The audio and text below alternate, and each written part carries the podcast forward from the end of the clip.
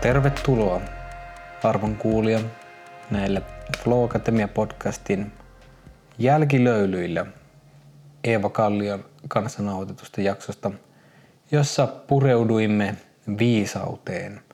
Mitä se on, mitä se ei ole, mitä siihen kuuluu, minkä näköisiä erilaisia ihmisenä olemisen ulottuvuuksia se integroi. Kuinka integroitunut olet nytten, Jussi? Varsin integroitunut. Kyllä se heti herää tuosta viisaudesta. Kyllä se on vaan aika ameba.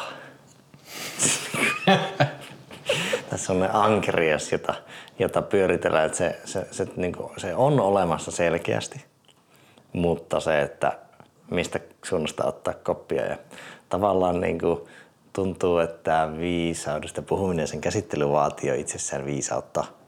Tavallaan se vaatii monta näkökulmaa, koska viisautta ei voi käsitellä yksin näkökulmaisesti. Kyllä. Hyvä, hyvä introaminen viisauden moniulotteiseen luonteeseen, ja mikä myöskin, kuten podcastissakin käytiin, niin justiin moniulotteisuus, moninäkökulmaisuus, niin jos jotain viisauteen kuuluu, niin ainakin se. No, tota noin, niin minkäs, minkäs näköisiä tarttumapintoja tähän liukkaaseen ankeriaaseen nappasit tämän jakson aikana? Monia. Tuota, ehkä niin kuin, mitä mä ehkä ekana nostasin, nyt oli itselle uusi jäsenys, siis tuo praktinen ja proneettinen, tai proneettinen kautta transcendenssinen. Niin se on, se on hyvä jäsennys kaiken lisäksi, mitä aiemmin kuului. Mm. Tätä teemaa nyt on peuhattu viime viikkoina niin paljon, niin tuota, sitten, sitten se oli semmoinen hyvä, hyvä lisäjäsennys. Mm. Että se nyt nousee näin päällimmäisenä, mutta heitetään pallo sinne, että mitäs sulla? Joo, no to, tohon, tohon otan vielä koppia silleen, että se sitoo hyvin niin kuin sen ylätason ja alatason, sen konkreettisemman, sitten semmoisen ideaalitason yhteen, ja tuntuu siltä, että mikäli se praktinen puuttuu, niin sitten, tai ne, kun nämä viisauden tasot on vähän niin kuin kuitenkin yhteydessä, että, että mikäli praktinen puuttuu, niin sitten ollaan ehkä paperiviisaudessa, tai voidaan sanoa niin kuin hienoja spirituaalisia oivalluksia, mutta ei kuitenkaan niin kuin pystytä toteuttaa käytännössä niitä, mutta sitten meillä voi olla sitä praktista viisautta, mikä on, niin kuin, toimii jossain määrin niissä arjen pikkuteoissa, mutta sitten jotta ne saadaan vähän niin kuin isompaan kontekstiin, me tarvitaan myös sitä laajempaa transcendenttista viisautta, mutta noikin on semmoisia hyviä, hyviä peilipintoja, jotta voi tarkastella vaikka niin kuin omaa viisauttaan, että painottuuko se esimerkiksi jompaan kumpaan niin kuin kanavaan enemmän, että onko se sitä semmoista arjen käytännön viisautta vai sitten onko se enemmän sitä semmoista ison, ison kuvan viisautta vai molempia. Ei, niin kuin tässä ei ole joko, joko tai, vaan lähinnä niitä painotuksia, niin se on hyvä, hyvä peilipinta. Ja yksi mihin se sitoutuu, mistä ei juurikaan puhuttu, niin semmoiseen niin kuin toimintaan ja proses, no prosesseista puhuttiin tai prosessimaisuudesta, mutta mm. ehkä tavallaan itselle viisaus näyttäytyy silleen, että se on tavallaan, onko, se, onko olemassa viisautta, joka ei näkyisi toimintana. Mm. Jep. Joo, ja toi on semmoinen, että jo, joku, joku varmasti jollain tavalla sitä voidaan määritellä, että no jossain viisauden määritelmässä voi olla tämmöistä, mutta itselle se tuntuu tosi irrelevantilta, että, tai se ei ole ainakaan semmoista viisautta, mitä itse kaipaa, että, että, ja, ja mikä olisi itse millään, itselle millään tavalla niin kuin merkityksellistä. Et, ja kyllä se niin kuin vanhoissa viisausperinteissä on aika vahvasti hyvinkin eksplisiittisesti ilmastu myös siitä, että sen lopulta sen viisauden tulee näkyä ja sitoutua siihen praktiseen elämäntaitoon jollain tapaa, että niin kun se, miksi ne on ollut justiin perinteitä, joissa johdatetaan siihen kokemuksellisuuden niin kun, ja viisaan, viisauden kokemiseen ja sen kokemuksen kautta viisastumiseen, niin nämä perinteet on hyvin vahvasti painottuneet sille sektorille, koska on justiin tiedostettu se, että se pelkkä viisaudesta kuuleminen ja tai sen teoreettinen käsittely ei itsessään riitä. Että ne on tärkeitä elementtejä ja niin kuin voi johdattaa sitä niin kuin toimintaa, niin kuin antaa suuntaviivoja toiminnalle, mutta ne on sitten, että jos ei ne aktualisoidu missään vaiheessa, niin se on sitten yhtä tyhjän kanssa. Näinpä. Mitäs muuta nousee?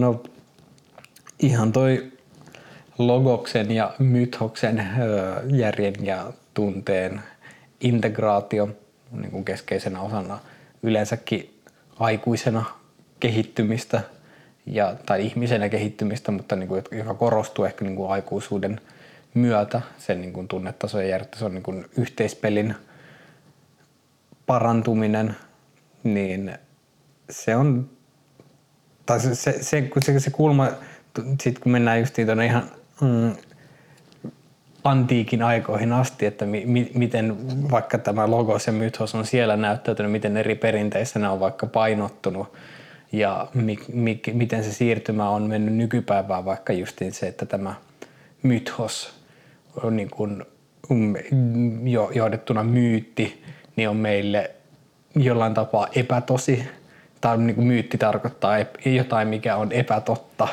ja myöskin alisteista sitten tälle logokselle, järjelle, niin mikä miten lopulta harhauttava maailmankuva se lopulta onkaan, ja myöskin niin kuin täysin toimimaton öö, malli ihmisenä toimimiselle, että jos niin kuin toimii siellä vaikka se on loogis-analyyttisessa, niin kuin, että se jyrää, jyrää sitten tämän niin kuin mythoksen, mutta myös toistepäin, jos toimitaan sieltä niin kuin puhtaasta mythokse, mythoksesta, sieltä niin kuin tunteen epämääräisessä, mystisessä, hämyisissä verhoissa, niin sekään ei ole niin kuin optimitila, vaan justiin se niiden välinen yhteistyö ja tilannetajuinen soveltaminen, painottaminen just, että missä tilanteessa meidän on parempi hyödyntää sitä logosta ja missä vaiheessa mythosta ja näin, niin se on teema, mitä tässäkin podcastissa ollaan ehkä parisen kertaa. Niin muutamissa jälkilöilyssä, ehkä e- kymmenessä.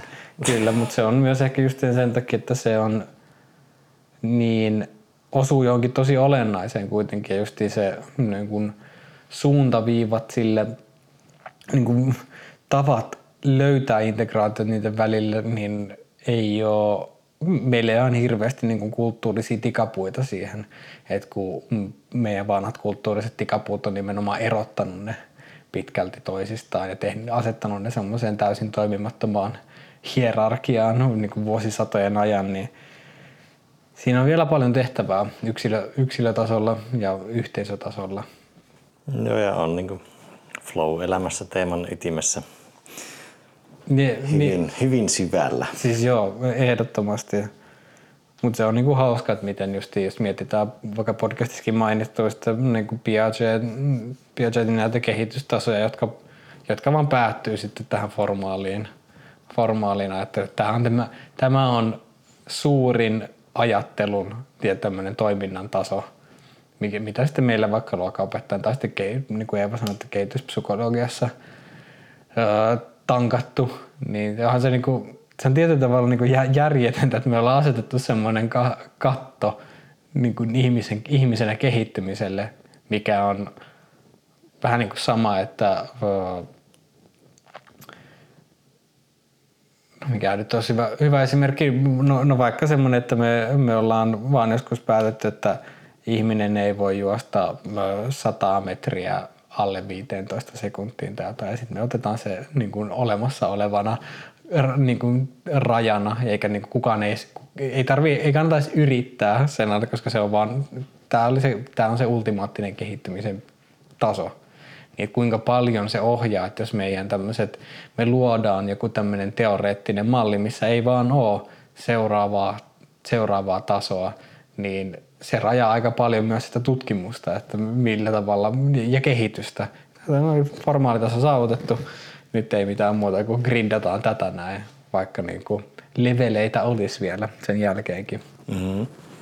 Tuo, nyt kun nostit nuo kehitystasot esille, niin linkittyy jonkun verran noihin aiempiin podeihin, mitä meillekin on ollut ja jaksoihin. Mm. Että se tuntuu, että itselläkin tuli semmosia niin kuin aika monta assosiaatiopalloa pyöri tuolla päässä, kun on tavallaan tuo kehitystasosetti ja sitten psykologinen joustavuus ja arvojen mukainen toiminta ja sitten mitä nyt ollaan sinunkin kanssa viisausteemaa puitu ja nyt tavallaan vielä vähän niin kuin uutta kulmaa, miten linkittää viisautta sinne. Mm.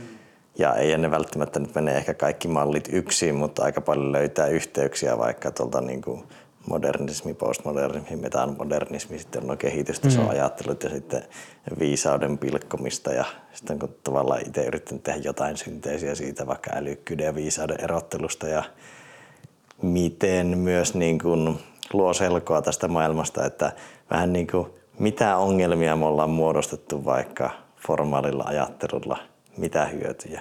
Hmm. No, post, postformaalilla, niin mitä ongelmia ja mitä hyötyjä. Ja hmm, sitä on kyllä tullut peilattua, niin nyt on tavallaan vaan tuntuu, että siihen rakentuu koko ajan uusia pintoja. Hmm, jep. Joo, ja se just, että niinku asioita voidaan mallintaa, mallintaa tota noin, niin miljoonalla eri tavalla, mutta se tuntuu just relevantti löytää sitten, sen sitä opettelee vaikka kun yhden mallin ainoastaan, niin katsoo, että mitä niiden, missä ne mallit kohtaa, missä ne ei kohtaa ja, ja niin kuin, minkä, minkä takia ne ei kohtaa ja miksi kohtaa, niin se tarjoaa myös niin kuin asian ymmärryksellä aika niin kuin olennaisia tarkkailupintoja. Tuosta ehkä niin kuin vielä justiin se, justiin kun nostit tuon jo, joustavuuden tuolta, niin, niin tota, senhän se tai se on niin kuin siistiä, että miten se hahmottuu ihan syvemmin, että kuinka sen, kuinka semmoinen integroivampi, to, avo, samalla avoimempi, mutta myös niin kuin semmoisen jämäkkyyden omaava ää, ajattelu, niin mahdollistaa sitten semmoista joustavuutta niin kuin ihan niin kuin psykologian tasolla, mutta väitän, että myös ihan niin kuin kehon, kehonkin tasolla, koko kehon mielessä, joka sitten tarjoaa suuremman mahdollisuuden soljua elämän eri tilanteesta toiseen, koska sulla on sitä laajempaa hahmotuskykyä ymmärtää sitä, tila, hahmottaa se tilanne ja sitten sen myötä ymmärtää, että mikä siinä on oikeasti olennaista, mikä vaatii monesti useamman kuin yhden näkökulman omaksumisen, vaan se on niin kuin perspektiivisesti niin kuin pystyy tietämään muiden ihmisten näkökulmia, mutta myös niitä omia informaatiokanavia justiin tunteesta, järjestä ja näin, niiden kuuntelua, hyödyntämistä ja jonkinlaista navigointia niiden välillään. Näinpä. Mitäs sieltä löytyy? Mm, no tämmönen ihan pikku nosto.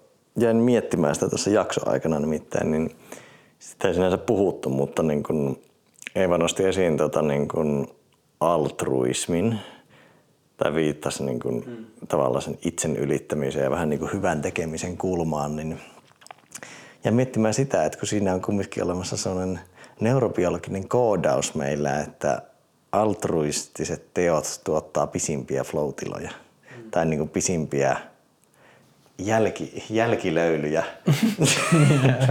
silleen, että on niin kuin pisin flow-mainen tila tai after effects, mm. jotka on flown kaltaisia. Mm. Niin, niin, se on hauskaa, että se on niin kuin biologinen koodaus siitä, että me tuotettaisiin.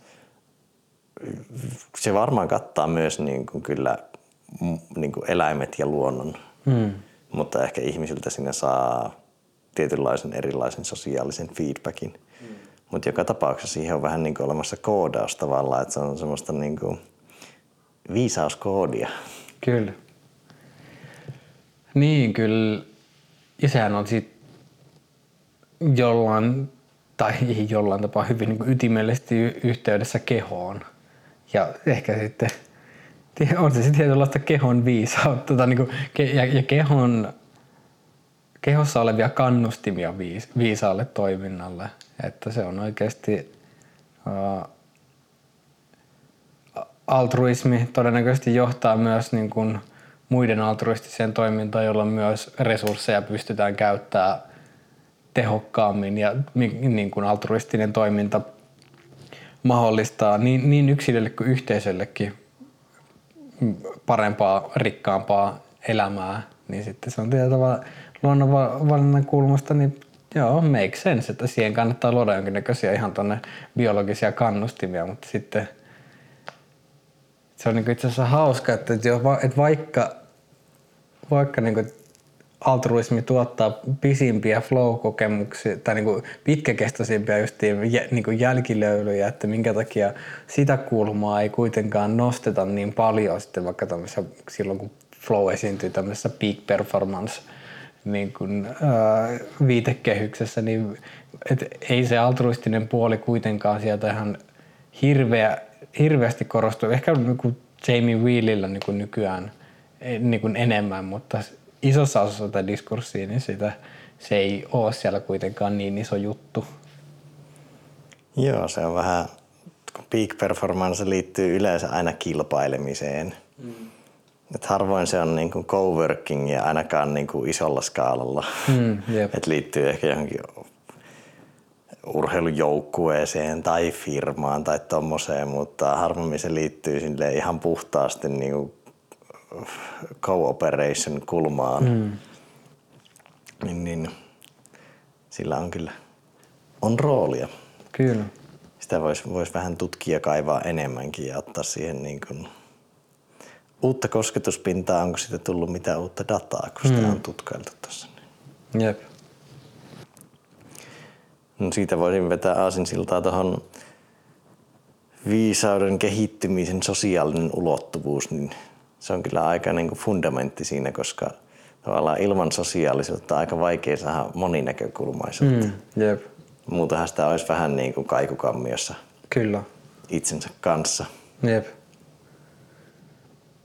Joo, ja siellä kaikukammiossa niin niin kuin yleensäkin homeisissa kellareissa ja tommosissa, niin asiat alkaa homehtumaan ja kyllä niitä omien ajatustensa kanssa pystyy homehtumaan myös, että jos se on siellä niin kuin yksinäkökulmaisuudessa, mikä johtaa sitten, niin kuin, jos ne homehtuu tarpeeksi pitkään, niin kyllä se home siellä lisääntyy myös, mutta se toiminta, mitä sitä seuraa, on niin kuin yleensä vähemmän viisasta, niin jotenkin tuosta tulee justiin mieleen, aika niin kuin ihmiselämän niitä perusfundamentteja, että kuinka olennaista se on olla yhteydessä toisiin ja myös yhteydessä niin kuin itseä viisaampiin. Se, että on, on, on niin kuin lähiympäristössä niitä, ketkä voi toimia semmoisena, semmoisien näkökulmien peilinä, mihin itse ei kykene.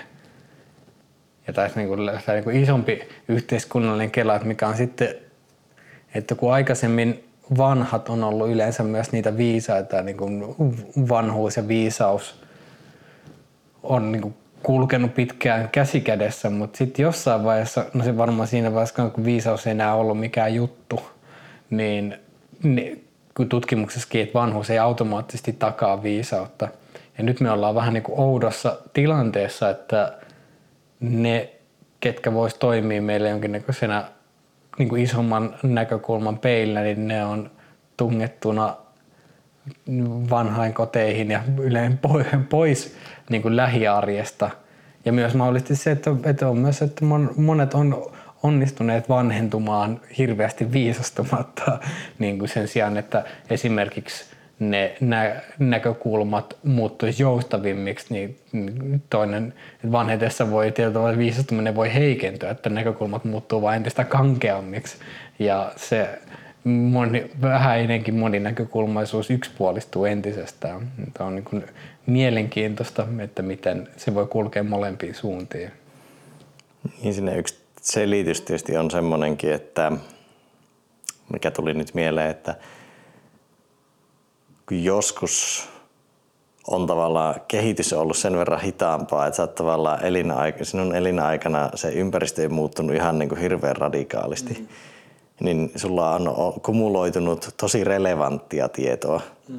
mutta nyt tavallaan niin kuin yhden sukupolven yli hyppäämällä tavallaan, että vaikka meidän isovanhemmat, mm. niin ne, ne ei ole välttämättä pystynyt niin kuin, ne ei toimi samojen elementtien parissa, ja vaikka niin kuin teknologisia elementtejä mm. tai muita, tai sitten tuota, yhteiskunnan kehitys vauhdittuu niin paljon, että on tosi vaikea neuroplastisiteetin vähentyessä muodostaa kuvaa sitä koko ajan kompleksistuvasta yhteiskunnasta ja maailmasta. Mm.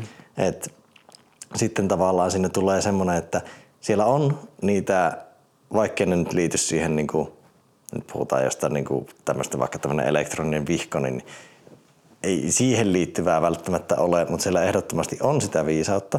Mutta koska niin kuin ne vanhemmat ihmiset ei ehkä enää näyttäydy varsinkaan niin kuin nuorille aikuisille tai nuorille silleen, että niillä ei ole kaiken kattavaa tietämystä, mm. niin sitten tavallaan myös mahdollisesti sivutetaan ne niiden oikeasti niin kuin hyvät viisaat jutut. Että tavallaan sinne vähän jää unholaan niin kuin kaikki. Mm, joo, joo, se ehdottomasti, että se on helppo hylätä, että sieltä puuttuu se nykyelämän substanssiosaaminen, että sitten siellä ei olisi mitään niin kuin sitten taas ajan ja perspektiivin tuota niin kuin, sitä niin kuin syvempää fundamentaalista ihmiselämän ymmärrystä. Sekin on vähän semmoinen, että öö, sekään ei kehity välttämättä itsestään, että, että on niitä niitä vanhempia ihmisillä, keillä on oikeasti se elämän kokemus, on tuo, nimenomaan tuonut sen kokemustason tiedon ymmärrystä, ajasta, olennaisista ja muista, jota ei vaan pysty vaikka tämmöinen plus miinus kolmekymppinen, ei vaan, ei vaan, ole, ei vaan ole sitä niin kuin kosketuspintaa siihen, niin se vanhentuminen voi tuoda, voi tuoda semmoista, mutta se riippuu ihan miten se, miten se on integroitua, mihin on kiinnittänyt huomiota, millä tavalla on vaikka oppinut, koska oppiminen ei tule itsestään, että se riippuu kyllä, vaatii sitä uteliaisuutta ja integraatiota, että sitä tapahtuu. Ja en kyllä tiedä, että niin kuin, voinko sanoa, että olisi vaikka niin kulttuurisia tikapuita hirveästi ollut siihen niin kuin, näihin niin kuin syvempiin, syvempien tasojen käsittelyyn. On, on tosi paljon vanhoja, ke, keillä on just niin kuin sitä ymmärrystä tullut, mutta on niin kuin ikäväksi, siinä on jotain mun niin kuin tosi surullista jopa, että voi huomata, että, että ei välttämättä, että voi olla myös, että ei ole niin kuin ymmärrys ihmisyydestä, ei ole ihan hirveästi kasvanut niin kuin kymmeniin vuosiin sitten, kun on niin kuin tietyn pisteen elämässä saanut. Se on, siinä on jotain omalla tavalla tosi surullista. Mm. Ja sitten, mikä tulee mulla mieleen tuosta, niin ehkä myös se niin kuin nuorten ja nuorten aikuisten kyky ottaa vastaan tavallaan niin kuin yksinkertaisia juttuja tai semmoisia, vähän niin kuin niitä pidetään itsestäänselvyyksinä, vähän niin kuin kliseisinä juttuina, mm. mitä sieltä tavallaan oppia tulee, mutta tuntuu, että se tarvitsee jonkun verran niin kuin viisautta ottaa wisdom nuggetteja vastaan. Niin, kyllä. Että niin täytyy olla jonkinlainen viisauskori, että mihinkä niitä nuggetteja kerätään. Niin, joo, joo, siis kyllä. Että sitten tuo liittyy taas semmoiseen niin ihan isoon kehityssuuntaan just tuossa niin järkipuolessa, että me tavallaan uskotaan länsimaissa niin paljon tietoon ja semmoisiin tietynlaisiin vastauksiin ja se, että rakennetaan vaan kompleksimpaa tietoa ja sitten yritetään ymmärtää kaikki, niin tavallaan se perusfundamentit niin kuin jää vähän taakse, hmm. jolloin sitten ne niin kuin vanhemman polven ajatukset jää vähän sivuun. Ja sitten myös se, että on taas sitten ehkä tematiikkoja, jotka, joista meidän yhteiskunnassa ei keskustella, mistä ne vanhat tietäisi, kuten vaikka kuolema. Hmm. Jep. Niin kuin, siitä on tatsia. Niin, just näin. Niin kuin tosi niin kuin kattavasti silleen, että jos puolet sinun ystäväpiiristä on vaikka kuollut, niin kyllä se antaa perspektiiviä kuolemaan. Ja sä oot elämän aikana nähnyt, kokenut paljon kuolemaa, mm. ehkä käynyt sen lähellä useita kertoja. Mutta sitten tuo on taas semmoinen tematiikka, mistä ei juurikaan keskustella, niin se myös sulkee pois sitä niin kuin keskusteluareenaa, mikä sillä nuoremmalla polvella voisi vanhempaan polveen olla. Mm, kyllä. Ja hauska tästä nous- nousee jotenkin toi Winston Churchillin lainaus, että se, kuka tuntee vain oman sukupolvensa, jää ikuiseksi lapseksi. Niin se on jotenkin... Tuntuu niin kyllä olennaiselta päästä, päästä niin kuin paremmin yhteyteen siihen ehkä ylisukupolviseen nimenomaan viisauteen, että mikä on ja mikä, mikä ylittää sen oman, oman sukupolven. niin kuin, että siellä, on, siellä on kyllä perspektiiviä ja sitten, sitten kun voidaan, voidaan niin kuin niistä jo elossa olevista, mutta sitten kun sitä voidaan laajentaa tuhansia vuosia. Että kyllä, sielläkin, kyllä siellä on perspektiiviä. Että niin kuin se, et, et, et on, vaikka elämässä muuttuu, niin yhteiskunnat kehittyy niin kuin äärimmäisellä tahdilla, niin kyllä siellä on semmoisia, ihmiselämässä kuitenkin ne perusfundamentit, ne ei ole ihan hirveästi muuttunut mm. tuhansia vuosia. Että se on jotenkin hauska lukea vaikka jotain vanhoja niin kuin historiakirjoituksia tai just ihan semmoisia arkipäivä, vaikka Roomana ja jotain ää, noita, ää, minkä näköisiä tekstejä on jossain Pompeissa kirjoitettu ja tolleen, on ihan samat, samat tila, haasteet, samat tilanteet siellä on, on niin kuin ollut siinä ihmiselämässä, niin kuin ympäristöt muuttuu, mutta ihminen on kuitenkin yllättävän samanlainen. Minusta löytyy kuulijoille vinkkinä Juhana Torkki on suomentanut Senekalta ainakin ja Plutarkokselta. Mm. Löytyy varmaan BookBeatistäkin äänikirjana ja vastaavista palveluista. Niin tuota, se on kyllä hauska, niin kuin, varsinkin niin kuin länsimaisia tekstejä katsoa, että kuinka samanlaista se mm. on. Yep. Ja totta kai siinäkin ajassa on ollut niin kuin suurta määrää typeryyttä, mutta sitten se mitä siltä on jäänyt, niin se on aika timanttia. Kyllä. Se jep. mikä niin kuin, jos se kestää aikaa kaksituhatta vuotta, niin sitten ollaan aika ja, ja, ja, kyllä. itimessä. Just näin. Ja sitten tuosta nyt pomppaan viisitoista minuuttia taaksepäin varmaan, mutta se on myös hauska, että kun puhuttiin siitä, että kehossa on viisautta mm.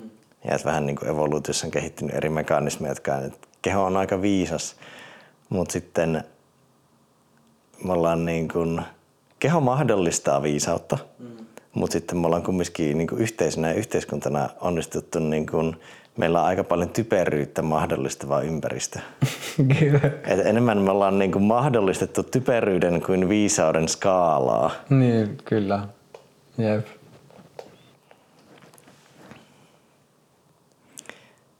Semmoinen pikku viimeinen nosto, ainakin mitä minulta tulee viimeisenä, niin se oli mielenkiintoinen kulma se psykoterapeutit. Ja että niillä on tavallaan sitä niin kuin kinkkisten tai viheliäisten ongelmien altistusta niin paljon, että se on tavallaan aika syvästi viisautta kehittävää. Mm-hmm. Niin se oli tosi hyvä kulma. Niin, kun sä joudut toimimaan koko ajan niin moninäkökulmaisesti, tunnetta ja järkeä niin kuin siihen integroiden, että se, se on, koska tietyllä tapaa psykoterapeutti myös pyrkii mahdollistamaan sen toisen viisastumista niin kuin justiin tuomalla niitä, mutta se on siistiä, että miten siinä sitten toistuvasti sen tyyppistä prosessointia ajamalla, niin myös se, siitä tarttuu jotain itselleenkin. Tämä on aika makeata. No, jäin miettimään, onko muita ammatteja, missä olisi tavallaan jatkuvaa niin tuommoinen viheliäisten ongelmien käsittely. Mm. No, opettajan ammatti voi olla sitä, että niin kun, mutta riippuu hyvin paljon kontekstista, mutta kyllähän noita on aika paljon ihmisten kanssa niin kun ohjaavassa, jonkinnäköisessä ohjaavassa asemassa olemisessa suhteessa niin kun toisiin ihmisiin, niin varmasti kyllä niin kun ohjaavassa tai tukevassa, jollain tavalla vähän niin kuin palvelevassa asemassa, niin ei, ei automaattisesti tarkoita sitä, mutta niissä on niin kuin edellytyksiä sille. Niin, niin kuin coachaavat roolit, mm. aidosti coachaavat mm. roolit. Niin, kyllä, jep. Mutta nouseeko sulla vielä? No heitän tähän loppuun vielä semmosena mm, kuulijalle vähän semmosena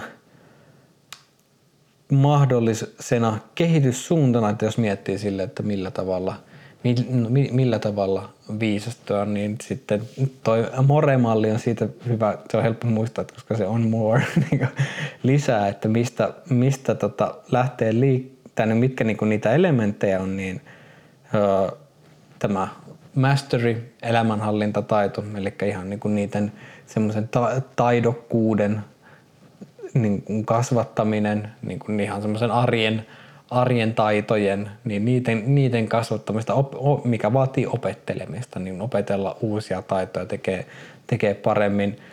Sitten tämä openness, niin se oman maailmankuvan avartaminen, ja mikä ihan lähtee siitä niin kuin monesti nykyisen maailmankuvan kyseenalaistamisesta tai siitä niin kuin havainnosta, että en tiedä kaikkea, miten voisin, mitä voisin tietää, niin sitten pyrkimällä avartaa sitä maailmankuvaa ja monesti se niin kuin menemällä, tutustumalla niihin ajatuksiin tai näkökulmiin, mitkä tuntuu itselle tosi vierailta tai kaukaisilta, niin se väistämättä johdattaa jonkinnäköisen, tai no ei väistämättä, antaa mahdollisuuden niin kuin maailmankuvan avartumiselle, kun lähtee niille alueille, mitkä ei ole entuudestaan tuttuja. Ja sitten tämä reflectivity, niin johon sisältyy sekä pohdinta, niin kyllä pohtimalla niin reflektointi, itsensä reflektointi ja niin kuin ideoiden reflektointi, teemojen reflektointi, käsittely, niin se on aika olennaista, mutta tähän liittyy myös niin kuin se moninäkökulmaisuus, että pyrkimällä ottamaan erilaisia näkökulmia niin, kuin niin sisäisiin kuin ulkoisiin asioihin ja konkreettisena harjoituksena vaikka esimerkiksi podcastissa mainitussa omien niin kuin haasteiden tai niin kuin tilanteiden kirjoittaminen kolmannessa persoonassa, jolloin sä otat sen erilaisen näkökulman siihen omaan subjektiiviseksi koettuun todellisuuteen ja sitten emotional skills, niin väliin heitän mm. reflektiosta on meillä pitkä ja kattava jakso keväällä kaksituhattakaksikymmentäyksi. Kyllä, joo, totta. Sieltä, sieltä saa sitten, jos teema enemmän kiinnostaa, niin voi pureutua sinne. Ja sitten emotional skills, niin kyllä se tunnetaitojen opettelu ennen kaikkea, jos nyt jotain sieltä, niin tunteiden tunnistaminen, sen takia, että tietää, että mikä siihen omaan ma- maailmaan sillä hetkellä vaikuttaa, koska kyllä se tun- ne tunteet, mitä on taustalla, niin ne se sävyttää sen meidän kokemuksen. Ja sama kokemus voi olla täysin erilainen erilaisella tunnesävyllä. Se muokkaa sen kokemuksen, kokemuksen sitten mustaksi, valkoiseksi, harmaan sävyiksi, pinkiksi, whatever. Niin se tunnistaminen, koska sillä tavalla voi nähdä, että jos esimerkiksi se oma todellisuuden kuva vinoutuu tosi mahdollisesti tai niin kuin vahvasti johonkin suuntaan. Ja sitten myös siihen liittyen niin